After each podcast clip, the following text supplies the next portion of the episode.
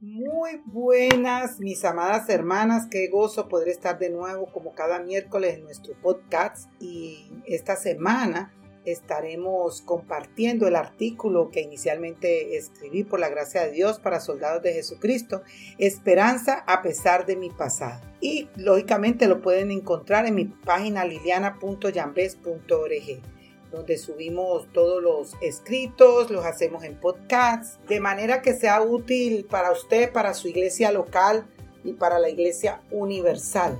Eh, damos gracias al Señor por estos medios, que podemos colaborar con otros ministerios para ayudarnos unas a otras.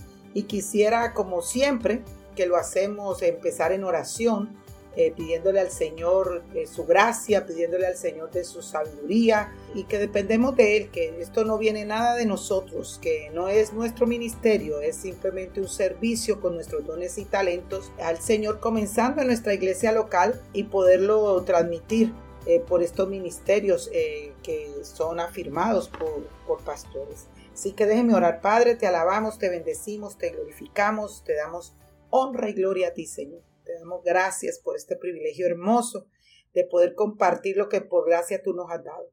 Te pido perdón por mis faltas y pecados, Que se haga tu voluntad, Señor, en nuestras vidas, que venga tu reino, Señor.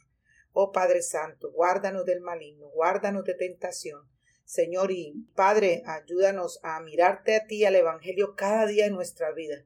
Que a pesar de donde hayamos venido, Señor, si somos tus hijas, Señor, tenemos esa esperanza que ya tú borraste nuestros pecados pasados, Señor, así como los presentes, los futuros. Ayúdanos a que tú crezcas en nosotros y nosotras menguemos, Señor. Gracias por esta oportunidad. En el nombre de Jesús. Amén. Esperanza a pesar de mi pasado. Recuerdo como si fuera hoy cuando en el segundo año de convertida nos mudamos a casa y buscamos iglesia para ser miembros. Mi esposo y yo tuvimos la oportunidad de participar en la escuela dominical y nos pidieron dar el testimonio de conversión. Lo más impactante para mí fue cuando conté cómo salí de la santería, de una vida de exceso de alcohol y de sexo. Lo primero que un líder le dijo a mi esposo fue que cómo se había casado con una bruja. Eso me quebró en pedazos. Me visitaron los malos recuerdos de mis pecados pasados y estar luchando con dejar mi pasado atrás me consumía. A partir de ese momento mi primer pensamiento fue nunca más voy a contar mi pasado. Así comenzó mi interés por la consejería bíblica, la necesidad de ser ayudada a través de los consejos de hermanas maduras de la fe por medio de las escrituras y de poder ayudar a otras hermanas que estuvieran pasando por lo mismo ya que los comentarios y el mismo pasado nos inmovilizaban, no alcanzamos a ver la gracia que el Señor nos ha extendido con el Evangelio ofreciéndonos vida espiritual y tener esperanza en un futuro garantizado. No podemos remover nuestro pasado, ni lo que hemos hecho. Nadie ha tomado decisiones correctas, siempre a todos nos ha visitado el orgullo, el ser poco amorosos, poco generosos en servir y amar. Así que todos necesitamos ser quebrantados y arrepentidos de nuestros pecados. Celebramos la gracia del perdón de Dios, pero eso no significa que debemos ocultar nuestro pasado que fue lavado con la sangre del Cordero. Así que no se trata de olvidar el pasado y vivir bien el presente, como muchas veces se han malinterpretado las palabras de Pablo en Filipenses 3:13. Hermanos, yo mismo no considero haberlo ya alcanzado, pero una cosa hago, olvidando lo que queda atrás y extendiéndome a lo que está adelante.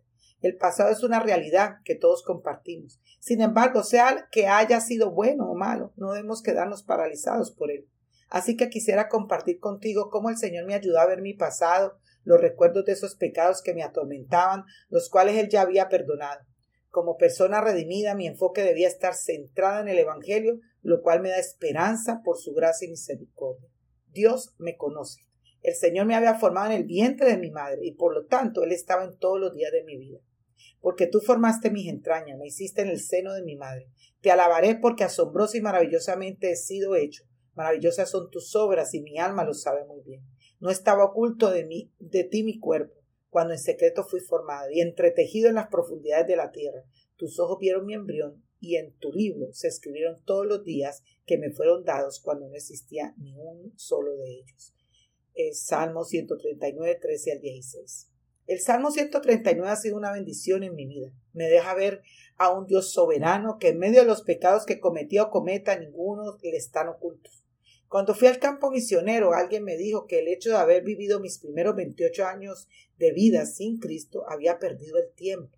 Pero sabiendo que tengo un Dios soberano, que mi salvación fue en el tiempo que Él determinó, ya que me había escogido antes de la fundación del mundo por medio de Jesucristo y por Él llegó mi adopción. Efesios 1, 4, 8 nos dice, según nos escogió a Él antes de la fundación del mundo para que fuéramos santos y sin mancha delante de Él en amor nos predestinó para adopción como hijos para, para sí, mediante Jesucristo, conforme el beneplácito de su voluntad, para alabanza de la gloria de su gracia, que gratuitamente ha impartido sobre nosotros en el amado. En él tenemos redención mediante su sangre, el perdón de nuestros pecados, según las riquezas de su gracia, que ha hecho abundar para con nosotros, en toda sabiduría y discernimiento. Con esa confianza de que mi pasado ya ha sido redimido, lavado con la sangre del cordero, puedo entender que Él lo, podía usar para glorificar su nombre, viviendo una vida transformada. Romanos 8, 28, 29 nos dice, y sabemos que para los que aman a Dios todas las cosas cooperan para bien, y esto es para los que son llamados conforme a su propósito, porque a los que de antemano conoció, también los predestinó a ser hechos conforme a la imagen de su Hijo para que Él sea el primogénito entre muchos hermanos. Mi pasado no determina mi futuro. Comencé a recordar cada día el Evangelio. Recordé la gracia y misericordia del Señor para conmigo, habiendo perdonado mis pecados a través de haber enviado a Jesucristo, su Hijo, a morir en una cruz, derramar su sangre, ser sepultado y resucitado el tercer día para mi redención. Mi futuro no dependía de mis pecados, mi crianza, mi cultura, mis experiencias, mis alrededores, los cuales podían influir en mí. Sin embargo, yo podía determinar en no estar bajo esos recuerdos, sino mirar a la cruz de Cristo y a las escrituras y vivir para glorificar su nombre. Soy responsable de lo que elija, y eso es independientemente de los pecados que cometí. Busco ser una mujer con un corazón que vive en su presencia bajo la autoridad de su palabra y para la gloria de Dios. Corandeo. He aprendido a guardar mi corazón, como lo dicen las Escrituras. Con toda diligencia, guarda tu corazón, porque de él brota los manantiales de vida. Proverbios 4:23. El encuentro de Cristo con la samaritana. Abre tu Biblia en el Evangelio de Juan capítulo 4. Allí vas a ver el encuentro que tuvo la mujer samaritana con Jesús. En él podemos ver la gracia de Dios y esperanza a pesar de nuestro pasado. Él la buscó, aun cuando era rechazada por todos para darle una nueva oportunidad de vida en él y se convirtió en una mujer que testificaba de Jesús. Que el Señor nos ayude a ser agradecidas como lo hizo Pablo, aun siendo lo que fue. Doy gracias a Cristo Jesús nuestro Señor, que me ha fortalecido porque me tuvo por fiel, poniéndome en el ministerio, aun habiendo sido yo blasfemo, perseguidor y agresor. Sin embargo, se me mostró misericordia porque lo hice por ignorancia y mi incredulidad. Pero la gracia de nuestro Señor fue más que abundante, como la fe y el amor que se hallan en Cristo Jesús. Primera Timoteo 1, 12, 14. Querida hermana, sea que tus pecados hayan sido antes de ser cristiano, si estos pecados los han cometido siendo cristiano, recuerda que si te has arrepentido en Cristo hay esperanza. Que aquello que has vivido te sirva para poder ayudar a otros a vivir cara a cara el Evangelio y viviendo vida transformada, porque Cristo nos da esa oportunidad. Recuerda primera de Juan 1.9 que nos dice, si confesamos nuestros pecados, Él es fiel y justo para perdonarnos los pecados y para limpiarnos de toda maldad. Bueno, amadas, espero que esto que a través de la palabra nos lleva a cómo tener esperanza a pesar de mi pasado, a pesar de nuestros pecados. Siempre hay unas nuevas oportunidades con Cristo y la historia no ha terminado. Que Dios me los bendiga.